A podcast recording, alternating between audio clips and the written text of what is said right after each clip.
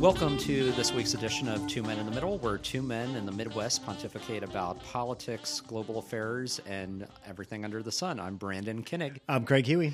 So, Craig, I want to start this week uh, before we move into the political realm. Uh, talk a little bit about a cultural issue, a kind of a big issue that's been in the news: uh, the NFL and this uh, recent lawsuit, uh, racial bias lawsuit about hiring in the NFL. And it's interesting that it's taken this long for a lawsuit like this to reach the press coverage and magnitude that it has because it feels like this has been a decades long issue within mm-hmm. the organization and it's never really been confronted. I think the first thing we have to address is the conspiracy theory about the Chiefs game on Sunday, Brandon. Do you believe that? So the the conspiracy uh, theory. You had to bring that up. That it's still a sore point with me. I'm not over oh, that. My wife has not watched SportsCenter since Sunday because she just doesn't want to hear hear about the game. Yeah. But the conspiracy goes as this: the Chiefs are laying the wood to Cincinnati in the first half. Okay. The call comes in that because the Super Bowl is at SoFi Stadium, which is in Los Angeles, and Matthew Stafford was traded from a terrible team, Detroit, to a premier team in LA. They want the Rams to play at home for the Super Bowl, and they want a team that the Rams can beat. So the conspiracy the conspiracy theory goes that almost a halftime, the Chiefs are up 28 to 3, somebody makes the call that they want the Bengals to win this game so they can be beaten by the Rams in the Super Bowl at home in uh, what is turning into the NFL's premier stadium in the second biggest city in the United States. Now, that was a bitterly disappointing loss on Sunday, but oh, I don't think I'm ready to go into that uh, in, into that conspiracy mode quite yet. Well, I, am a little bit of the other view because I'm willing to indulge it if it allows me to, you know, excuse the poor plays that we saw on Sunday because there was just one bad play after the next, and I just like was screaming at my TV. I'm like, "What's going on? Why so are you you're, doing this?" You're channeling Trump here, and you're saying, "Get the players back. Let's run this back. Let's play that second half again." That was not fair fair. Let let's make sure that the best team actually won. Uh, I mean, I, I would love to do it over again. Yeah, because I just I it, it was such a dismal performance, and and so many uh, bad things happened. I mean, we should have had you know that uh, field goal we should you know, have at won. the end of the we first half. I mean, we just instead of running it, which we ended up again, we should have won that. There's no excuse. As I mean, a Chiefs fan, the there's fumbles. no there's no dominant team this year. This was this was a year we could have won and kind of won pretty easily. Yeah, that's what burns. That we just we had it, and then just for some reason Cincinnati made some adjustment, and we just we and just couldn't match it. Yeah, and we and it seems like we didn't really scramble to try until no, it was too late. Really. I mean, why? Like I just and I mean, b- before the interception, the last interception that happened that then won the game for Cincinnati, we had several close calls. Remember, yeah. there was that one almost interception from Mahomes yeah. that was stopped. Eh, eh, it's just like, where's the wake up yeah. call? I, am just, I'm so frustrated because we were this close to another Super Bowl. You, I, I, would not I like. I can't like.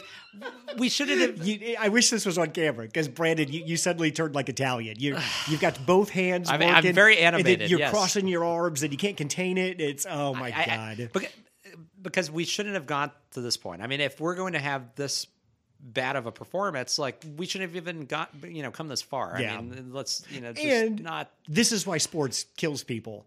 This was after we played the greatest game maybe ever played. Yes, and then we come out and for almost a full half we look unbeatable and then we just absolutely fall apart. And it's a false sense of security because we look unbeatable. Like at least I would feel better if we started off the game bad and it continued and we never got our groove. Like yeah. that's one thing, but to have you know to start out as good as we did and to have this massive lead and then to to blow it and to never recover. I, that, I just I can't wrap my mind around yeah. that. It's so, so bad. Football is is by far America's most popular sport. Yeah, and it's been it's been decades now that there has been a fight over black coaches, head coaches, and offensive and defensive coordinators. Those are the top three positions on, on a football team, basically, for coaches.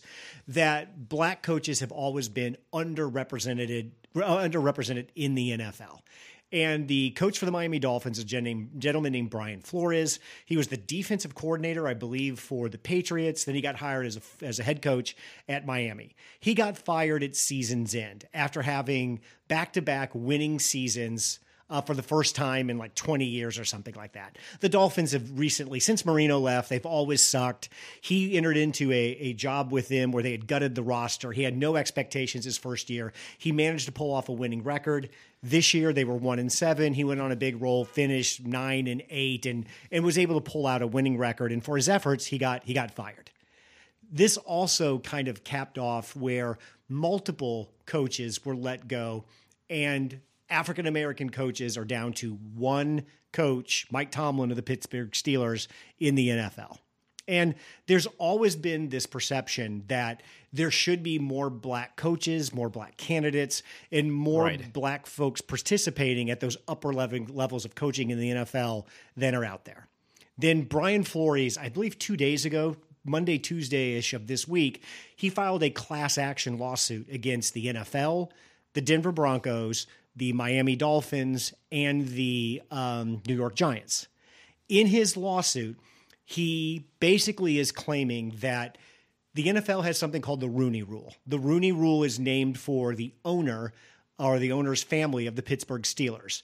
And basically, this is you have to interview at least two non white candidates for every, I believe it's every head coaching job. Right. I actually was unaware of this rule until the lawsuit. It wasn't even something I knew. Mm-hmm. And I think they amended that rule last year or two years ago to say now it has to be two non white candidates outside of your organization. If you're looking for a head coach, you can't just interview two black guys within your organization, said, there, we did it, and move on. Yeah, you like actually checking the have to do it. Right. And the intent was to actually have the clubs take this seriously and take these candidates seriously. What set Brian Flores off one of the things that set him off was Bill Belichick, the legendary uh, coach of the Patriots, who he used to work for, sent him a text that said, Congratulations on getting the Giants job, Brian. And Flores texts back, Hey, do you know something that I don't? Because I haven't heard this. And Belichick texts back, Oh shit, sorry about that. They hired Brian Daboll, the offensive coordinator out of Buffalo, not you. My bad. So three days before he flew to New York to interview with the New York Giants, they had already picked their new coach. So basically, the Rooney rule in this situation meant nothing.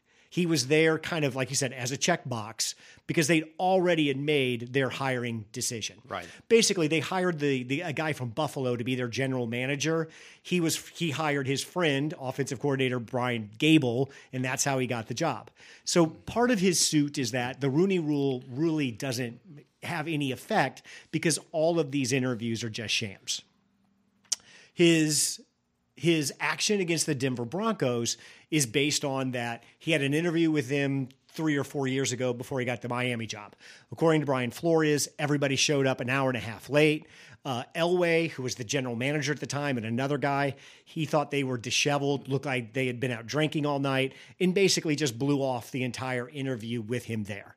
The Broncos have absolutely disputed that. yeah. And his problem with the Dolphins is, and this gets this gets into issues with the league. According to Brian Flores, when he was hired, the owner of the Dolphins told him he'd pay him $100,000 extra per loss. He wanted him to tank because they wanted a quarterback at the top of the draft. So as soon as Brian Flores gets there, his owner tells him, I will financially incentivize you to work less and to lose so we can get a better quarterback prospect. wow. Also, there was a quarterback that he that the owner of the Dolphins wanted to bring to Miami. He is under contract with another team. It is against league rules. It's tampering to talk and recruit players that are under contract with another organization. The owner of the Dolphins told Flores, Hey, I'm going to meet with this quarterback under contract. I want you to come with me. Flores told him, No, I'm not going to do that. That's tampering. He basically tricks Flores into meeting him for lunch at his yacht where the quarterback's there. And Flores, as soon as he gets there, realizes what's happening and, and leaves. So Flores and the Dolphins have not seen eye to eye from almost, it seems like, from day one. So this is a class action suit that he is claiming that black coaches are, are the effective class here and that because of the rules of the NFL, because of the because of who because of who the ownership group is, which is all white, there is inherent racism within the process that is keeping African American coaches from getting these high end jobs. And I think anybody can look at the NFL and say, one black head coach, there's got to be a problem there. You, you can just look at the results of how many African Americans are head coaches and see something is amiss. Now we get to the hard part. What actually is the problem? Why are these men not getting these jobs? And what role does their race have to do with them getting these jobs? And Yeah. I really haven't. I've heard a lot of people say this is obvious racist. I've heard a lot of people say it's obviously racism that's causing this because all of the owners are white. All of the things that Brian Flores has brought up is just the shitty process of interviewing for a job. Yeah. Brandon, you've had to have interviewed for a job that you knew you weren't going to get, or because you knew they had an internal candidate, or there was somebody else they they were they were looking at. That's just part of of getting a job, Right. And especially when you're trying to get where a job where there's only one of 32 of them and they're highly competitive. So this brings up this whole kind of cultural conversation. How do you go about assessing a hiring process that is obviously producing racially skewed results without just calling everybody a racist and actually trying to understand what's happening and what levers do you press on to fix? And by the early parts of this conversation, what's fascinating to me it's very apparent nobody knows how to deal with this. Yeah. It's very apparent that everyone's just going to say, this is racist. That's the narrative. Nobody's offering any solutions at this point. And it just feels like this is ground we've covered before, and there really is no solution to this, maybe. Well, it's undeniable that there's bias there, but the the issue is how do you prove it in a legal environment? Yes. That becomes very difficult. And then outside of that, like, yeah, is the NFL going to take any additional action, implement any policies that are, you know, much more uh, tougher than what they have now? I mean, the Rooney Rule obviously is a check the box, and and you can easily get around that, but that doesn't confront the systemic culture issue of the NFL you know and it's just you can have all the rules in the world that you know you need to be able to interview three or four people outside the organization and you're constantly going to have owners that oblige um, and do what they have to and still hire who they want to hire I don't. Somebody told me a really long time ago people hire people they know and people they like. And I think that is a standard rule across all organizations. Oh, it's pretty common. I know that when I've interviewed for roles in the past, uh, if I know there's an internal uh, candidate, I pretty much write off my uh, opportunity to get that role Yeah. right away because it's just it's very unlikely at that point because the bias is usually to always go for the internal candidate because it's someone you know versus someone you don't know. And I guess what, what I'm trying to articulate, and I've been arguing with my wife about this for like three days, is so far, can, can you point to where Brian Flores, where the actions of the NFL or the three clubs he's suing were specifically because of his race? Can you point to where this was done specifically because he was black? And this is the part where all of this breaks down. Yeah. This gets down to, like you said, how do you prove this? And it comes down to again, the Rooney Rule is a violation of of the um, of of in, of policy. Basically, when we get into tampering and things like you know um, tanking and fixing games, now you get into some some legal issues. Yeah. But other than this just deteriorating into you did this, no, I didn't. You didn't give me a fair shot at the interview. Yes, I did. Which, by the way, everybody involved on the other side of this has already come out and said Brian Flores is wrong. How how do you navigate this? How do you come to any meaningful conclusion? Yeah, I How do you even know what the problem actually is? I, yeah, I don't see how a lawsuit would be successful here because even if their uh, the league's policies were violated, it's their own rule, it's their own policy. There's no legal ramification, That you might get punished from the league on. right? But how do you how do you if if Brian Flores said, "Hey, the interview I did with Denver was a complete sham because they didn't show up on time and they didn't pay attention." And Elway and his crew says, "We were 10 minutes late and here's all of our notes that showed we were paying attention." How where does that go from there? Yeah. How do you move these issues forward? And I think that's what we're I think you can extrapolate this argument this fits on the police brutality argument. There's so many things that we've been arguing about over the last couple of years that we don't even have the fundamental data to understand what is the actual problem we're arguing well, about. Yeah, and, and, the police brutality issue is a little bit different because there is a mechanism there on the policy side for lawmakers to step in and say, you know, we're going to require this or this that with the NFL, I mean, it's a it's a private organization, so yeah. there really isn't a policy making apparatus that comes into play. There really isn't a legal apparatus unless you can prove beyond a reasonable doubt that you know there was uh, or, or, or, be able to i should say beyond a reasonable doubt because that's not the criteria but prove in a court of law that you know racial bias was at the heart of what happened yeah. and that's how do you prove that that's how difficult you to that? you can prove that you know policies weren't uh, adhered to which is different than proving racial bias, and it's a lesser standard. And there really isn't a legal mechanism for uh, punitive action yeah. or damages. And so it really all comes back to the NFL being willing to police itself and decide to impose, you know, quota requirements or something stricter on their own um, teams. I mean, that's really what it comes down to. Ryan Clark is on ESPN. He's a former uh, player for Pittsburgh. Uh, he's also uh, my wife's self-proclaimed boyfriend. She loves Ryan Clark. He said it this way, which I thought was really good. The process isn't racist, but there's racism in the process. Right. And I thought that applied to so many other issues we've been talking. About It's not about. inherently racist. Correct. It's just it's systemically the way that it's built and designed. It lends itself to overlooking uh, people of color that would otherwise should be considered on an equal playing field and yeah. for consideration. The process itself specifically states you cannot act racist during this process. So the process itself clearly outlines that somebody's racial makeup should not be part of the decision. But then you dump the human beings in there that run the process. Yeah. And that's what he was saying that we can talk about how we have legislated all of this out of organizations, out of governmental institutions. It's the people in there that where that where racism comes into the process. So to, so to use the conservative argument, all racial laws have that that racism has been outlawed it's a common argument from pundits on the right. Point to the law that's racist. Point to the law that says it's okay to treat people differently based on their racial makeup. Those have all been struck down and don't exist.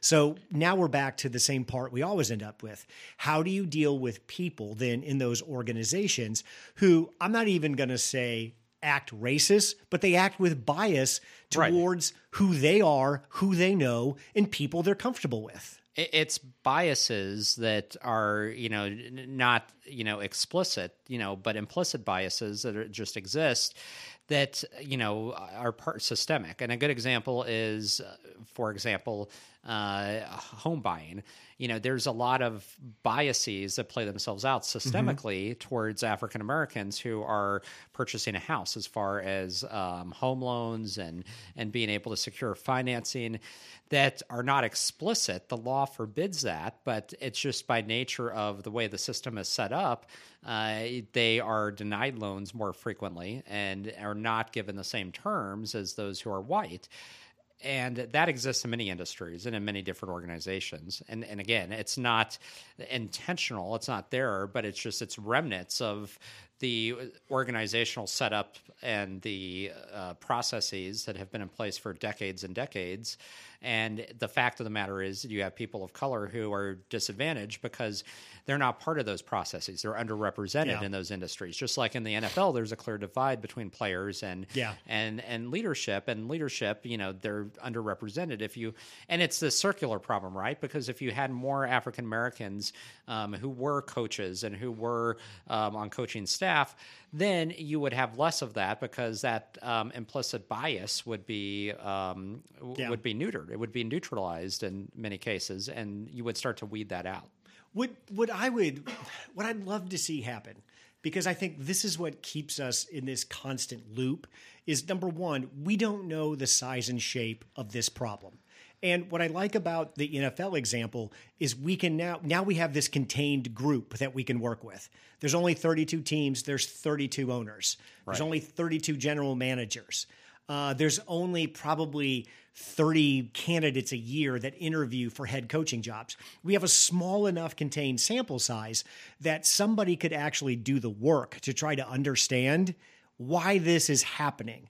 Somebody could it, you could every year for the last 10 years look at what jobs were open, who interviewed for them, what was their racial makeup, who got selected, who didn't, how did the black candidates that didn't get selected compare by resume to yeah, the it's white. ripe for a research we can project do this. and analysis. Yeah. Like you just said, it's a huge research project. Interview all 32 owners, but we might actually be able to use this to draw some conclusions and get to the bottom of a few things. Right. Do you think that's what people really want to do?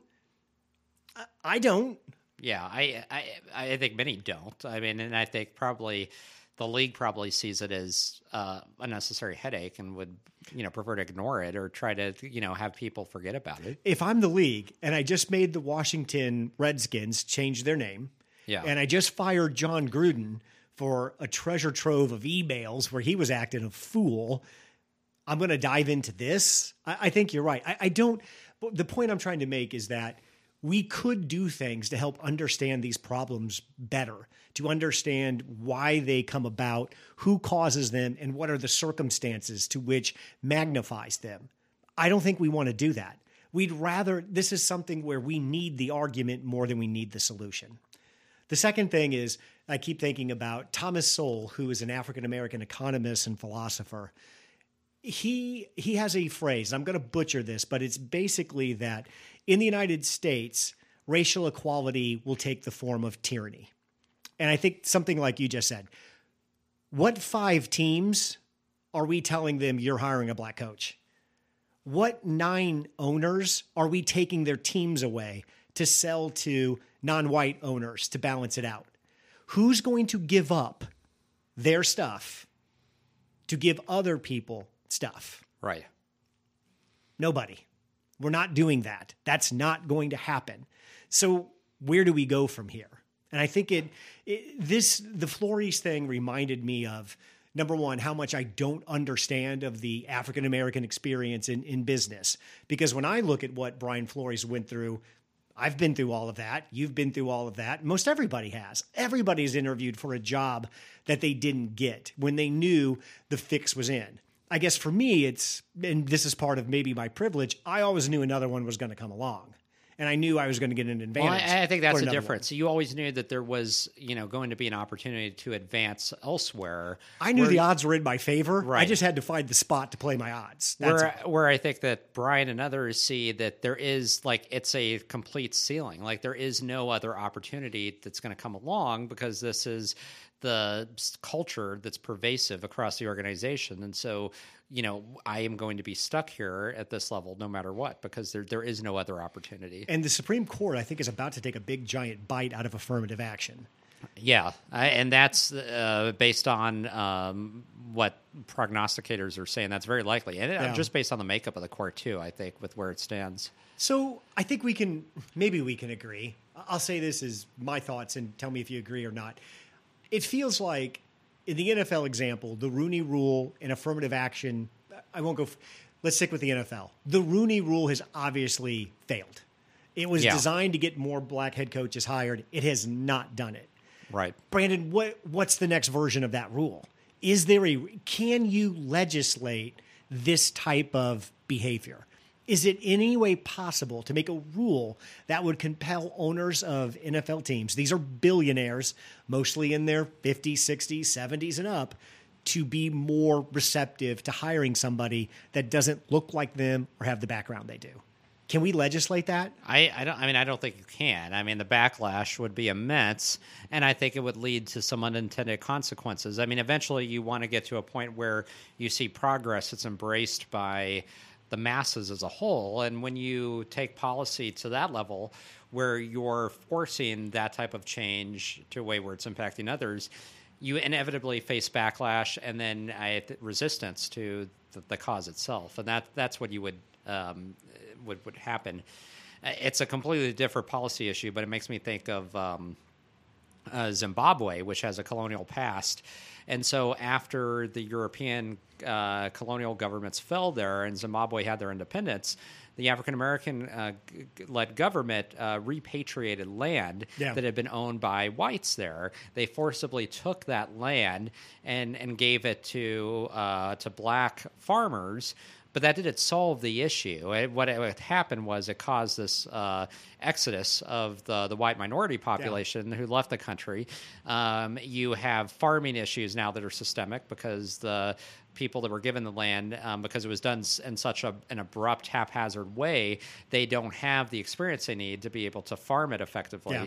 And th- there's a lot of uh, uh, agricultural, economical issues that are still factoring in to this day.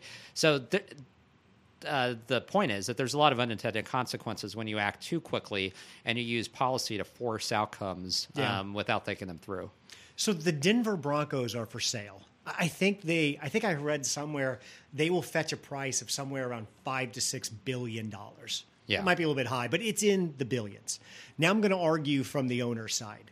Um, that's my money. You didn't pay for any of this club. I own it. I own it with money that I earned. It's a business. I run my business my way. What right do you, the league, the government, or anybody have to tell me who I should hire and fire in my business that by the way, I laid out the majority of that of that money to buy. That's my that's my money on on the line.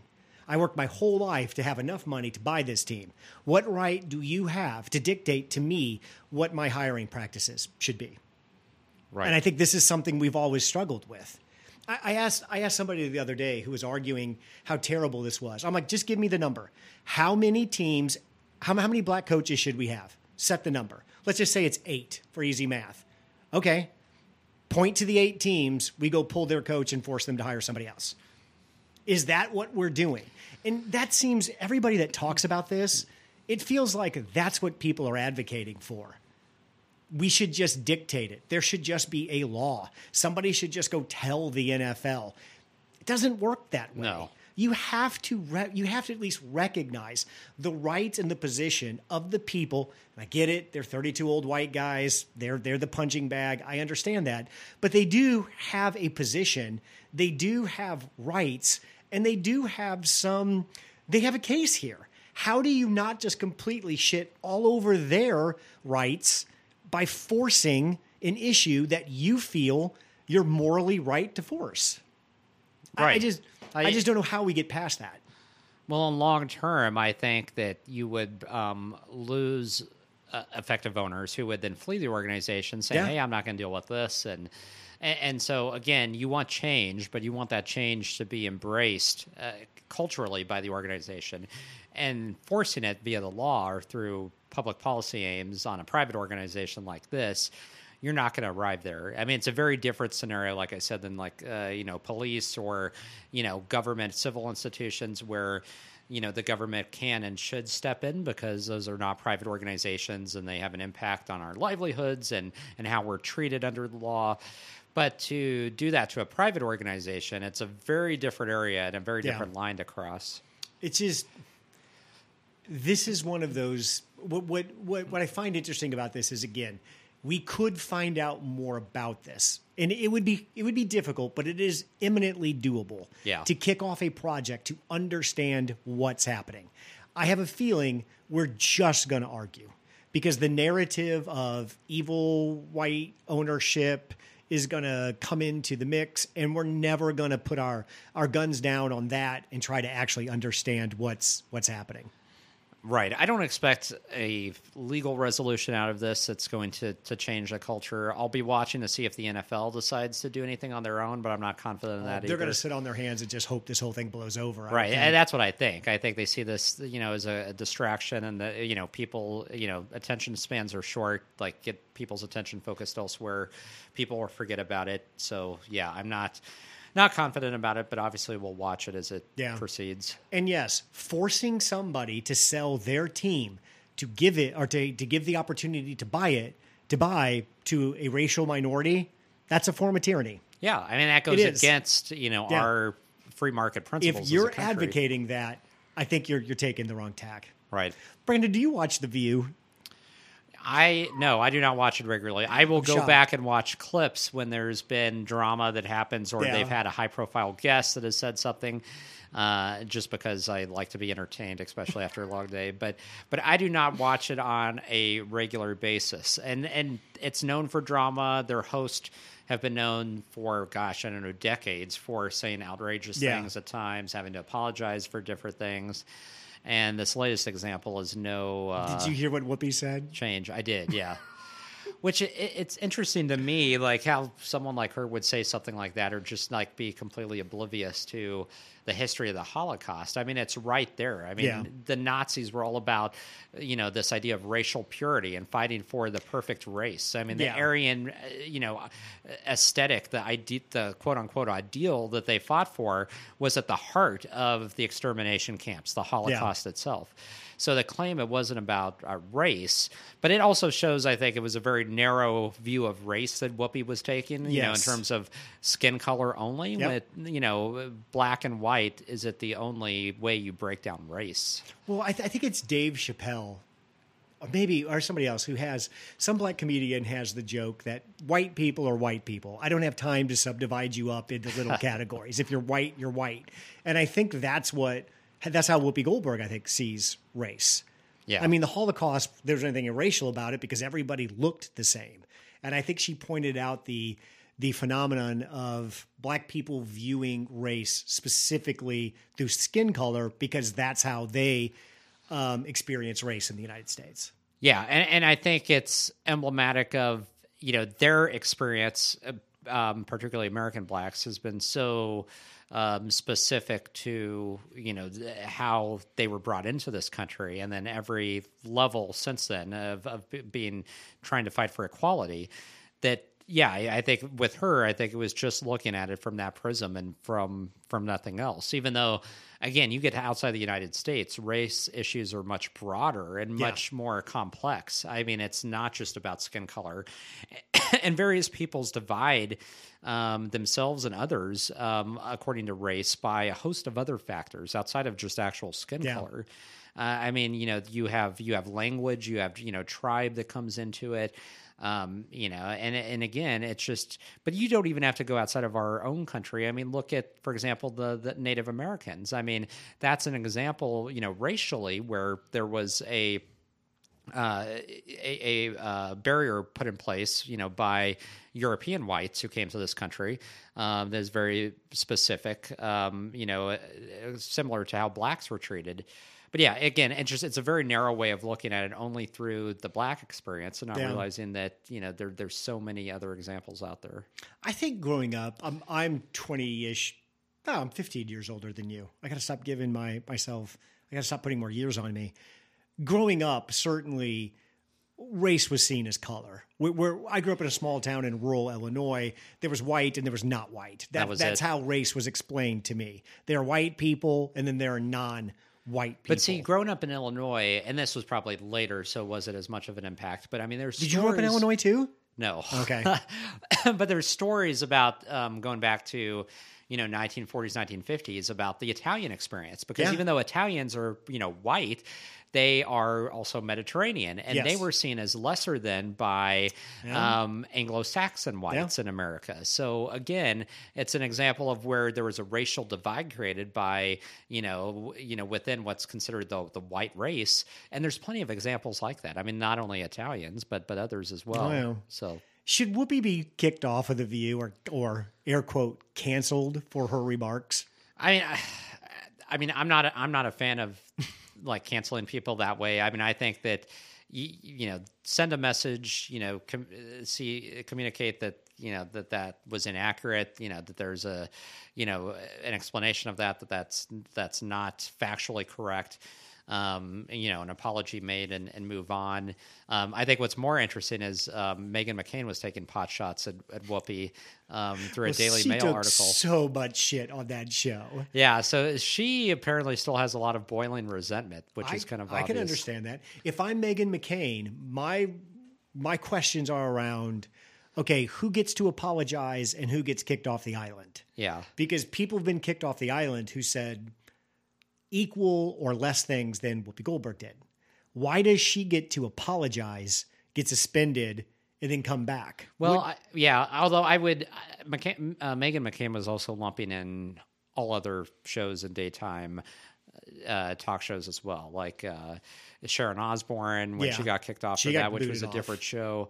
I don't know. I'd have to. I don't know the history of the View, and I'm not dialed in on you know who they have let go for controversial remarks. well, just just in general, I think that. But yeah, I think it's a reasonable argument to make in general. So I, I'm I'm not a Meghan McCain fan for other reasons. She rubs me the wrong way personality wise, and I hated how she always played the victim. Um, you know, and and granted, she was the lone person on the right on that show, but it just like it got so old that did she, she, ever always- watch that show before she joined it? Did she? Right, it's like, you know when you were joining, you're Did getting you not know paid. you are the whipping post? Right.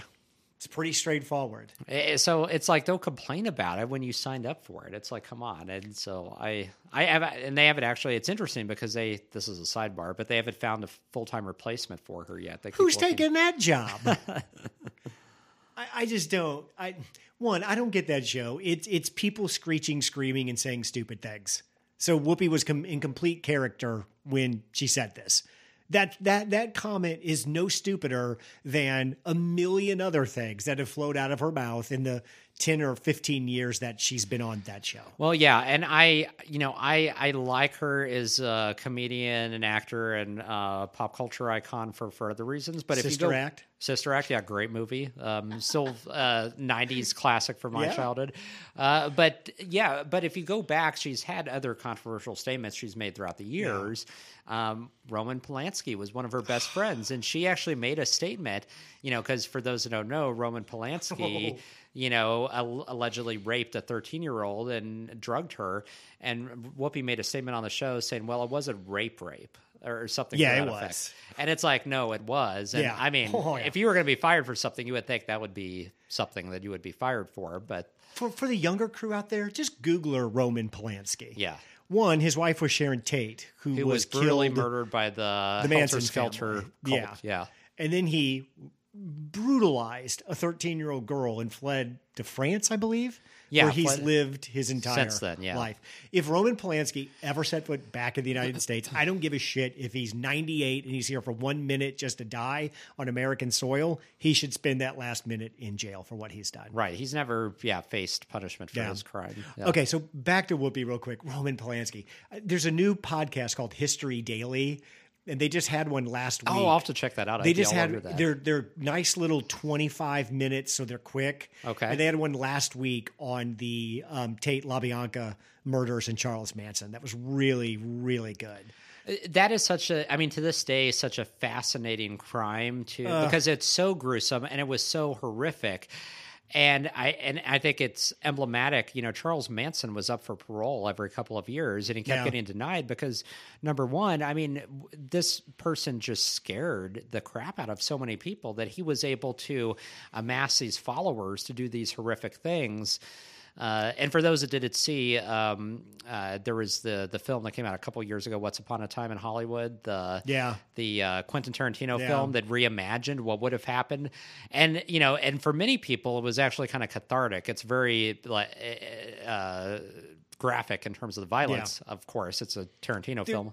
yeah But I mean, seeing if you know what would have happened if you know the opposite would have happened and the cult would have been stopped and they wouldn't have committed Yeah. any of their murders. But yeah, it's it's a horrific crime, and I mean, it's something that's been consumed and digested and analyzed over and over and over again because to this day, it kind of stands apart from other Yeah. crimes in America due And to its brutality. we won't get into the graphics of the crime because it, Yeah, you can look that up yourself, yeah. All I will say is that the home security bit, industry happened overnight after the Tate LaBianca Right. murders.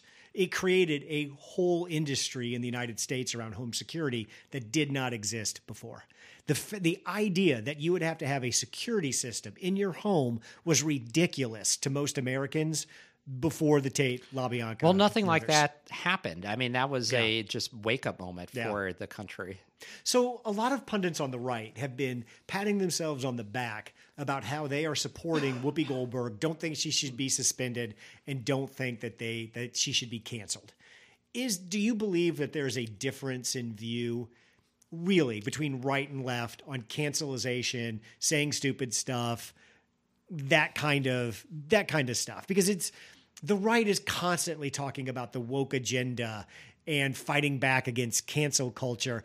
I don't know how much of that they actually mean. I don't know how much of it they understand. Well, uh, yeah. And is I- it even a real issue for them?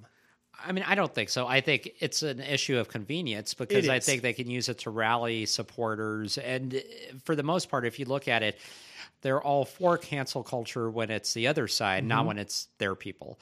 And the right engages in cancel culture of many forms. You know, you talk about Gettr or any of these new platforms that have been set up as alternative um, social media for the right.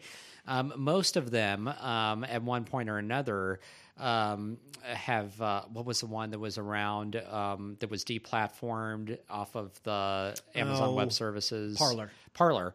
Parler actually kicked people off that were not pro Trump. If they expressed anti Trump views, they got kicked off the platform. This was That's free So speech. th- again, they exercise their own form of cancel culture, and a lot of these far right sites do that. They don't. It's not a two way communication street. It, it just isn't.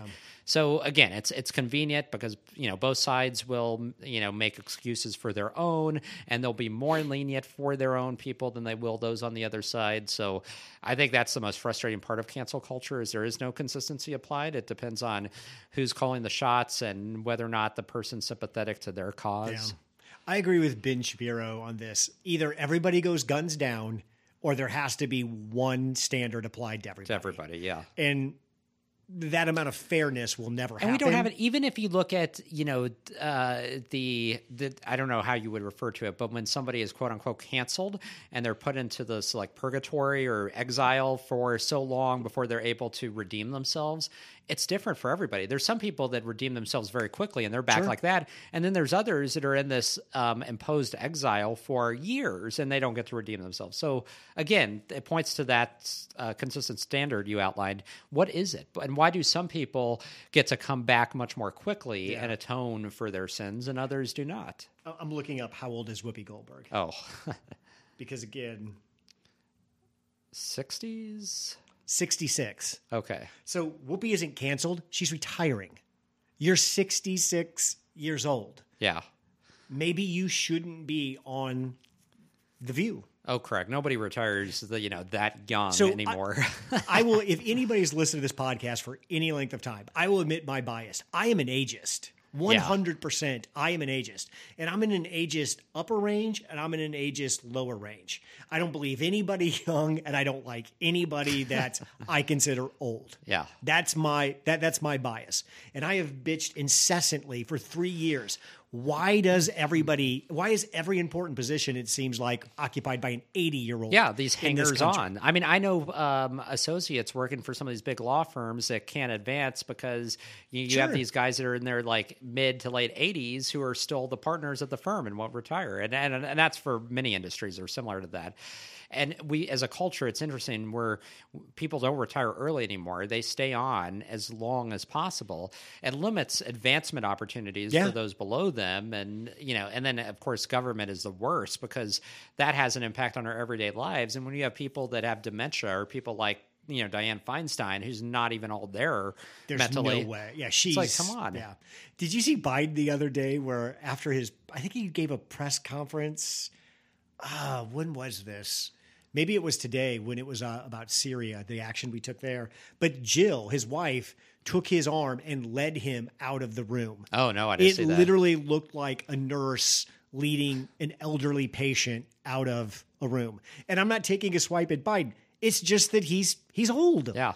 These things happen when you get old. Uh, speaking of which, did you see when he was had that press conference with Breyer when he was joking with Breyer because he was head of the Judiciary Committee when Breyer got appointed to the Supreme Court? He's like, "Look at this! Like, you know, I was, you know, heading up your uh, That's not a positive.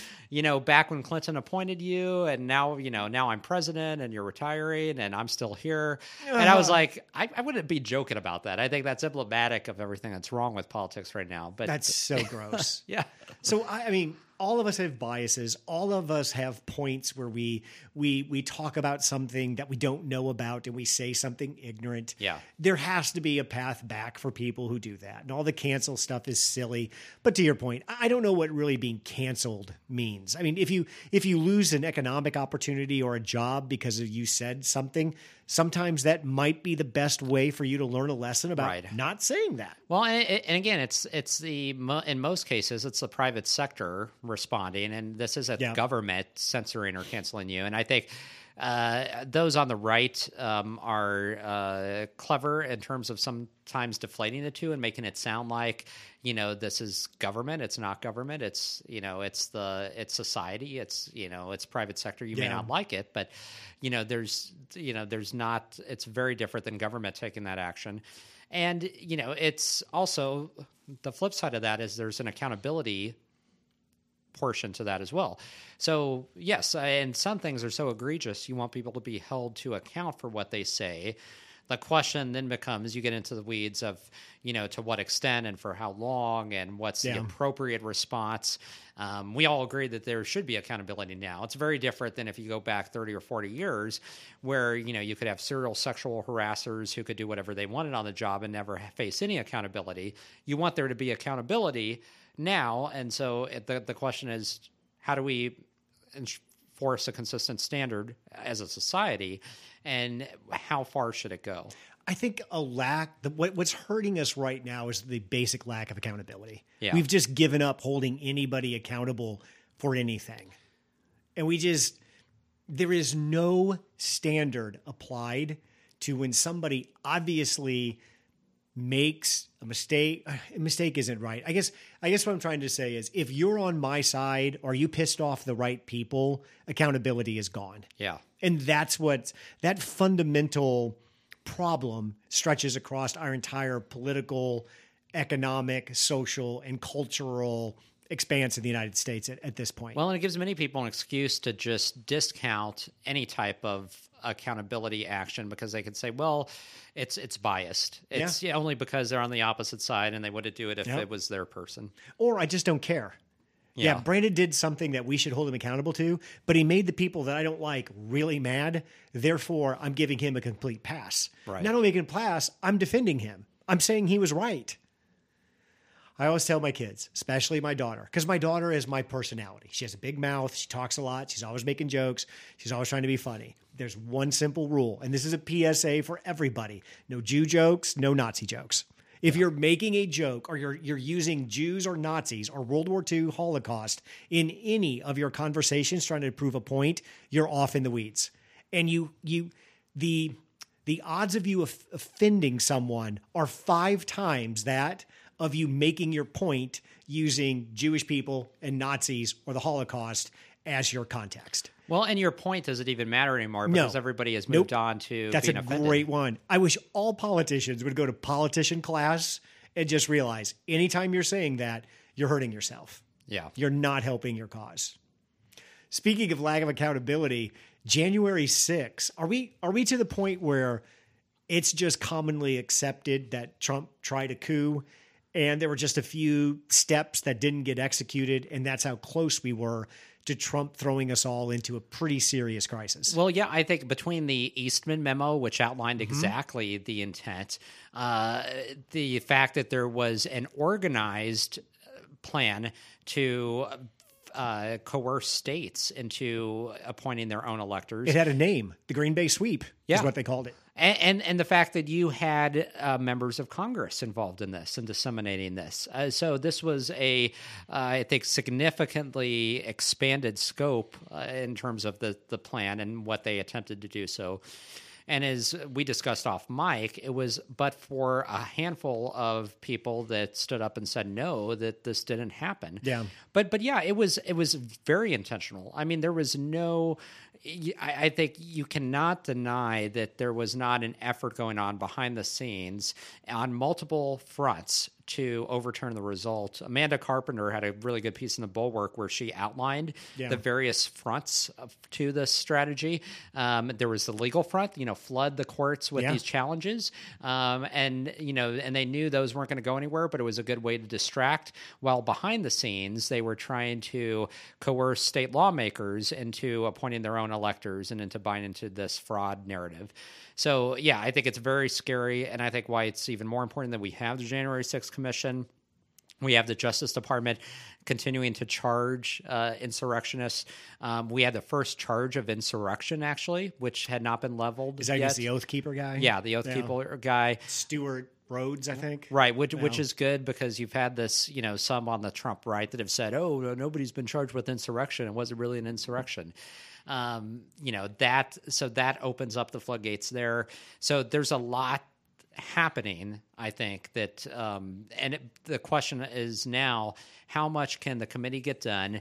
You have the Trump administration stonewalling and fighting legally um, through uh, all of the subpoenas uh, in court. So it's really incumbent that the courts move these pretty quickly with an understanding that the clock is running out. Yeah. Because when the Congress changes over, the It's done. investigation dies. Yeah. It's it, getting back to accountability. It's clear that the president of the United States attempted to steal an election and stay in power after he lost the election. Yeah. I don't think No doubt. anybody who is capable of looking at evidence would dispute that. Do you have any faith that anything happens to Trump for doing that? I have zero. I, I don't. he skates Yeah. on this scot free. I mean, I have more faith that he will be prosecuted on the financial irregularities or issues, uh, tax issues, than I do over what happened um, with the the count. I, with the exception being, it'll be interesting to see what comes out of the prosecutor's office in Georgia with that specific Yeah. uh, coercion and um, manipulation of the Secretary of State's office Yeah. with, with those counts. There might be something there, but even then, I don't feel like there's going to be anything with the full force of the law that's going to result in jail time. Again, he has a much better chance of being indicted on financial crimes than on trying to steal a, a national election, which is what he did. So the president of the United States tried to steal an election.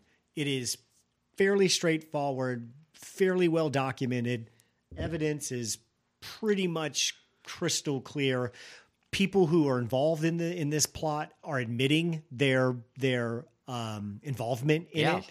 They they'll go on TV and talk about it. Trump will talk about it. It is clear as the gigantic nose on my face what Trump did following the election. And I, like most Americans, he will walk scot free and there will be absolutely zero consequences. If there's no accountability there, why do I give a shit about NFL coaches?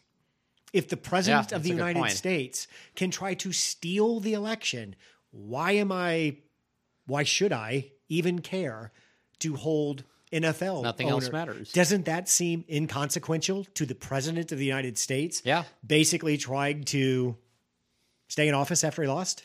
Well, this is what boggles my mind because the president is unapologetic in his efforts to try to steal it. This is all about it. documented. He Yeah. writes about it continually. He still upholds that uh, fu- uh, uh, stolen election narrative, the big lie. I mean, he just pinned a uh, whatever you call it, a blog post a couple days ago.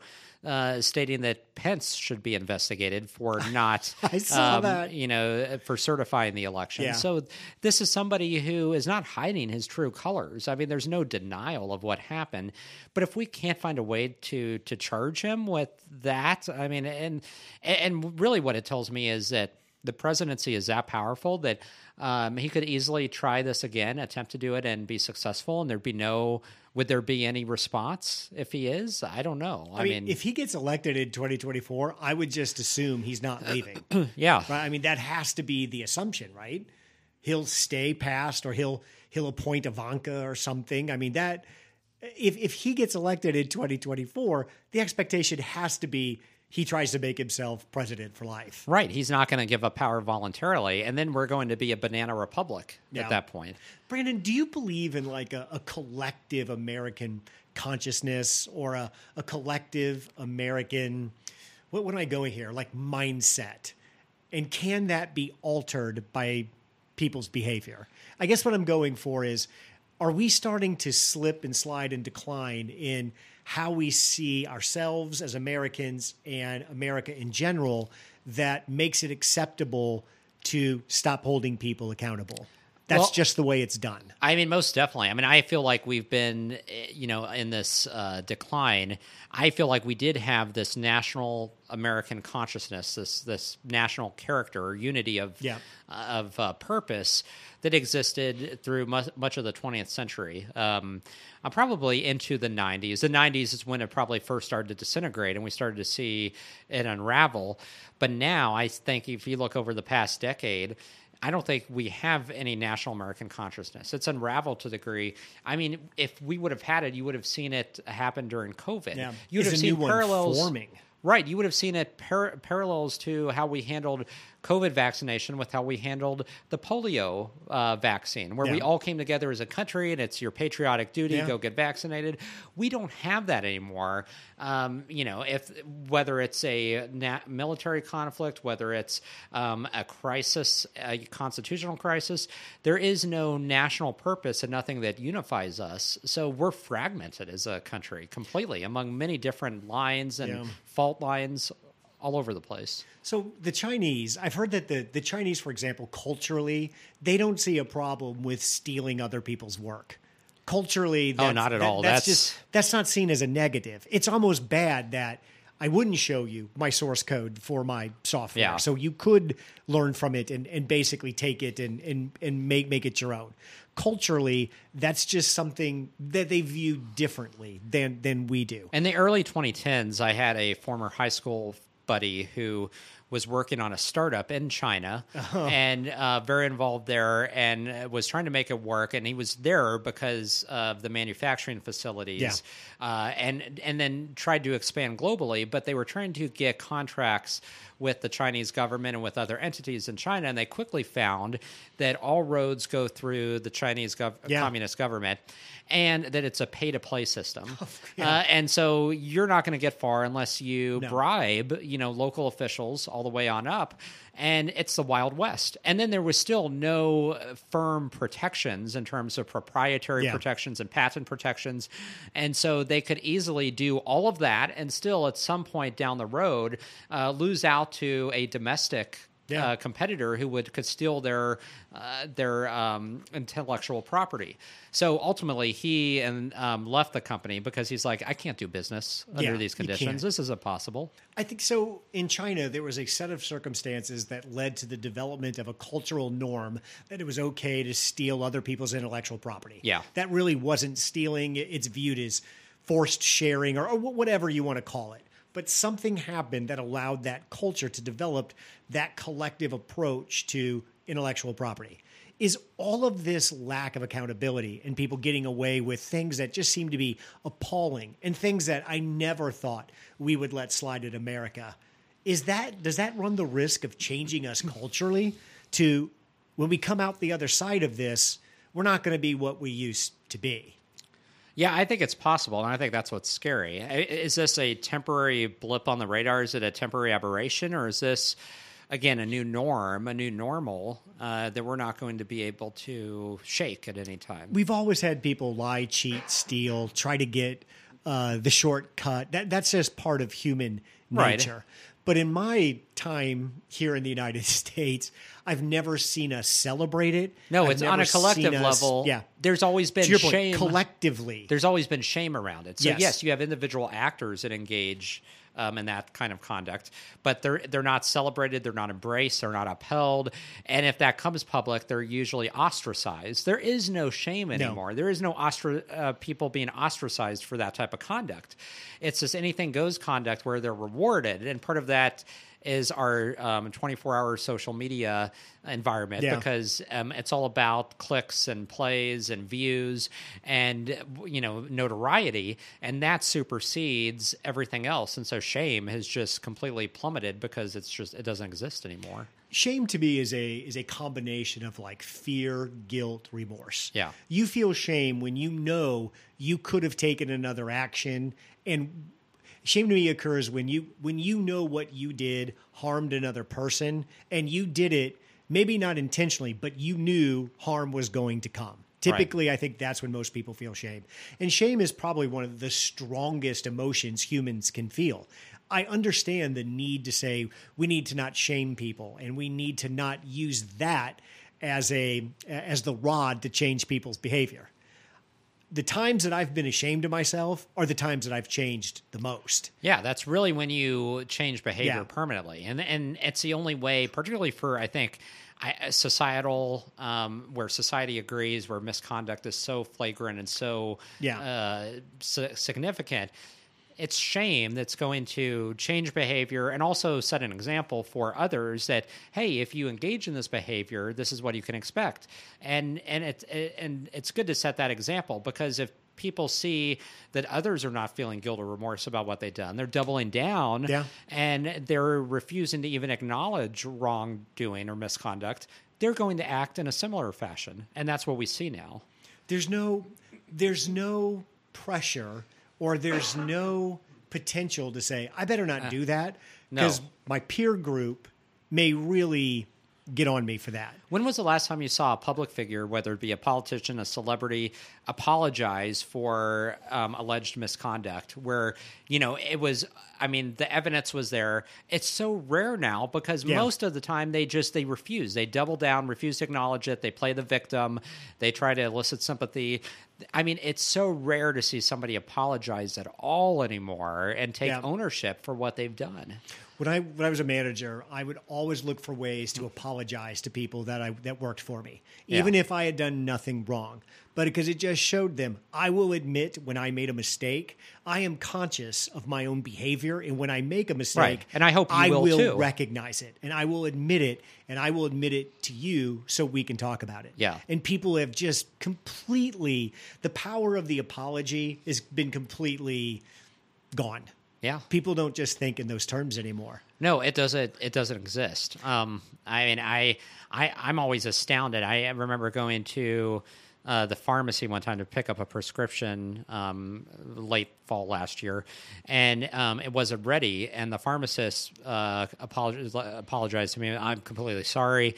Um, Yeah. Apparently, made a mistake and did not fill this and got distracted. Let me go ahead and do it right now. And that just stood out to me because it's so outside the norm. Yeah. Because nobody does that. If I'll give every level. manager listening here a tip. Take your staff, write their names down, do it once a week, or or do it do it. You don't have to do it once a week, but but can go up to and apologize for something and watch the reaction. Hey, I did that the other day. I cut you off in a meeting the other day. Just want to let you know. Sorry about that. I'll, I'll, keep that in my mind. I'll try not to do that again. That that's as much as it takes. That person That's is it. on your team for life. They Yeah. run through a wall for you just by showing a little bit of humility and a little bit of I'll hold myself accountable. Right. And to That's me, all it takes. that's what America's about. Yes. And we've completely just thrown that in the ditch. For what? I don't know, but that's not the way we're going anymore. No, I mean it's really disheartening, and it's something and and discouraging because it's something I've noticed for a while now, and it drives me crazy, particularly when I see people, again, public figures called out for bad behavior or, or just horrible things, and and they refuse. They just don't take responsibility and they don't apologize, and it's so off-putting. But at the same time, it's become so systemic now. Like it's just it's like the the natural. Uh, reaction that people have And when, when called did out. we and when did we lose humility? When did Yeah. we lose being humble? When did we lose the knowledge that not exercising power is more effective sometimes than exercising power? Right. I just I don't know. I guess this week, Brandon, I'm feeling exceptionally old and out of touch. I don't know why, but this week's been one of those where you just feel like, what what are we doing? Where are we going? What what's happening in this country? Yeah. I, I no, I've been wondering that for a while, and I keep waiting for something to change, and I don't know if it's ever going. To. I do keep waiting. Like one day, someone's going to pop up. It's going to be like, there it is. That's the direction. That's where we're going. Well, there's also again, it gets back to a lack of leadership, which we've talked about as well. We don't have um, a trustworthy leader who has the. No. Uh, credibility who can you know say hey this is a right you know and, and call that behavior out somebody who won't get demagogued as being on one side or the other And if somebody showed up and he or she tried in good faith to make that argument, we would just make fun of them and not believe them anyway. uh, yeah uh, true Did you watch any curling last night?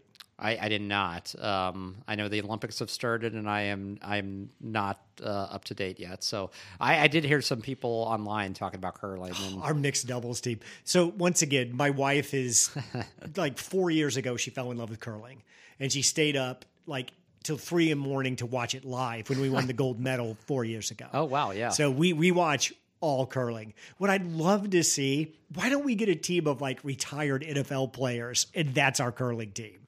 yeah. And I don't understand why you just don't take that rock and just whip it down the ice as fast as you can. Right. I mean, that's I, I've always been fascinated by it. It's a because it's such a uh, unique, intriguing sport. The little sweeper. Yeah. So, how do you decide if you want to go into curling? Like, what? Like, how do you make that decision? Like, where do you go? Like, how I do you did train so for that? curling is huge in Canada. Okay. And I did watch a documentary. I think on Netflix. There's a documentary on curling. My favorite part of the documentary is when the the gentleman who used to lead the Canadian team had to say, "Yeah, we, we didn't win the the 1992 Nationals because we were too drunk at the event and got disqualified." So curling is a sport you can play absolutely hammered as well. It's like ah. bowling. yeah. You can bowl drunk. You can curl drunk. That seems pretty easy to do. Right. What are the five Winter Olympic events that you'll actually watch? Uh, I, you know, I like uh, bobsledding. I was always into mostly uh, because as a kid, I remember watching Cool Runnings in school, Yeah. and so that really got me interested Yeah. into bobsledding.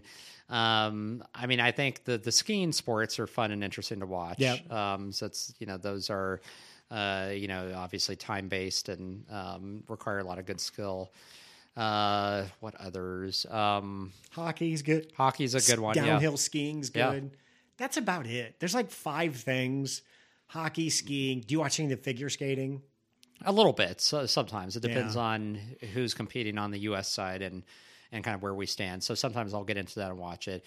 Um, again, I I'm fascinated by figure skating just because like I I cannot ice skate at all. I can't. I don't know how a human. I can't skates. imagine the stuff No. that they learn and how long that takes and and how they do that because it just it boggles my mind. How do you jump on skates? Yeah. I don't get that either. I don't. I Plus, don't that's one understand of those that. sports that I mean really hurts. Like if you fall, oh, I mean on the cold yeah. ice, and I mean you're you don't. It's not like you're wearing like knee pads or No. anything. I mean you're exposed, and it's just it's so like oh like I, I thinking about it, I just can't. I remember as a kid trying to go ice skating once, and, uh, and obviously barely being able to stand, and like I You're like, how do people do this? I don't. Yeah, I'm not a fan. What would your reaction be to a Blades of Glory same sex men's? Um, I think they should do that. Yeah, they should do that. Because I And think, we're- like I said, two dudes, they could really throw each other around. they could. Yeah, I mean we're we're ready for that. We've progressed. I think. could a double salchow. Dudes could probably like quadruple salchow that thing. Yeah. They're stronger, faster. Why not? Oh, I forgot all about that one. The Will Ferrell comedies of the what was a- that? The early two thousands. really yeah, The the one Olympic, the one para Olympic event I will watch. If you have never watched para Olympic hockey, these are the toughest human beings on the planet. Okay. So they sit in like a like a sled and they push themselves and they have these little sticks and they just smash into each other. They just just it is devastating how physical it is. I can't imagine already being paralyzed Yeah. and just just hurling your body onto the ice at people. If you've never watched paraplegic hockey, it is wild, it is entertaining, and you will walk away with a great deal of respect for the athleticism that those men and women do. I had no brutal. idea. I mean, that sounds brutal. I mean, that sounds like so much more exertion as well. Did you ever, when you were a kid in um, PE, they ever have those little square things with wheels you'd sit on and scoot yourself around? Oh, We used to play dodgeball on Yeah. those and some other games. So yeah. picture a room of adults with that, and they say, "Okay, on the count of three, everybody ram each other as fast as you can." Oh, and by the way, you each have these little sticks too. You can go ahead and whack each other with those too if you feel like it. Wow. it's a brutal sport, but it is it's entertaining and it is it's amazing that folks in that physical state. What am I saying? Hell, they're in better shape than I am. It's amazing those people can can do that at the level that they could do it at. yeah, that is incredible. Are you going to watch any of the Olympics? I'll watch some of it. Yeah. Are you boycotting because the Chinese are bad and communist and do bad things? No, I mean I don't think boycotting viewership is going to have much of a make much of a difference at all. But um, I mean I do agree with. I mean obviously we could spend entire podcasts, multiple podcasts, talking about what we do about China Yeah. because it's a problem that is almost insurmountable at this point, but it's also something like we can't just ignore. It's No. yeah. It- China's like the southern border. Biden, you may choose to ignore it. It's not going to go away. and and they have been very clever and uh, their, how they've pursued and expanded their influence in multiple places and industries around the globe. Uh, there was a podcast I listened to about how they expanded their influence in Hollywood um, to their benefit, and then how they've used that also to close out uh, the movie studios. I mean, because they still choose what films they show Yeah. domestically and what they don't. Did show. you see that the China release of Fight Club had the ending changed? I heard about that. That they yeah. don't blow up all of the credit cards and banks and restart the financial system. In in the Chinese version, right when they're ready to hit the the button, the screen goes black and words roll. The authorities busted in. Everybody was arrested. Nothing changed. Wow. Do you remember the movie Inception? I think it was Inception Yeah. when that came out. There's a um, is it there uh, that takes place? There's also a futuristic city that factors into. I think that. so. So uh, initially, that city of the future was going to be, I think, Paris, France. So it was going to be a European capital, and because that was one of the movies that Hollywood heavily courted China on, and they brought in Chinese consultants and and, and everything because they wanted to be able to screen that in China and and make box office revenue there.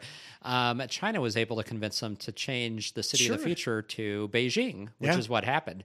And so, you know, that wasn't initially going to factor into the movie, but that was Chinese uh, influence being exerted there. China just China uses a phrase that my mom and dad uses with me all the time. You take my money, you take my shit. They they come together. Yeah. If we're if you want to create a movie that you want to market into the Chinese marketplace, these are the rules you're going to play by. Right. Do you want to do it? Yes or no. It's really no more debate than that. And it's shocking how many people say, "Yeah, we'll do that. It's okay. I don't care." Well, and again, I think what should have been an eye opener is um, the you know the tennis player who was just disappeared Yeah. after making those accusations. She and- made a quick little video that she's gone again. Right. Nobody really knows where she's at. I mean, eh, she was taken off of social media, like any instance of Yeah. her. And it's scary. I mean, you have an all powerful autocratic government that can do that. But also, those are examples where we need to stand up and say, hey, like, I mean, this is more than money at this point. Like, we, we can't even implicitly, you know, allow this and Yeah. uh, agree to it. I mean, it's just, it's beyond the pale. like I said, we'll have to take a week and just spend There's an so hour because yeah. there's just so much, and we're going to have to deal with this at some point. Absolutely. All right, that's our hour. Thanks, Brandon. Thanks, Craig. Thanks for listening to Two Men in the Middle. Make sure to give us a five star review wherever you get your podcasts. Check out our website at twomeninthemiddle.com. Drop us an email at twomeninthemiddle at gmail.com or tweet at us at two men in the middle. We'll see you next week.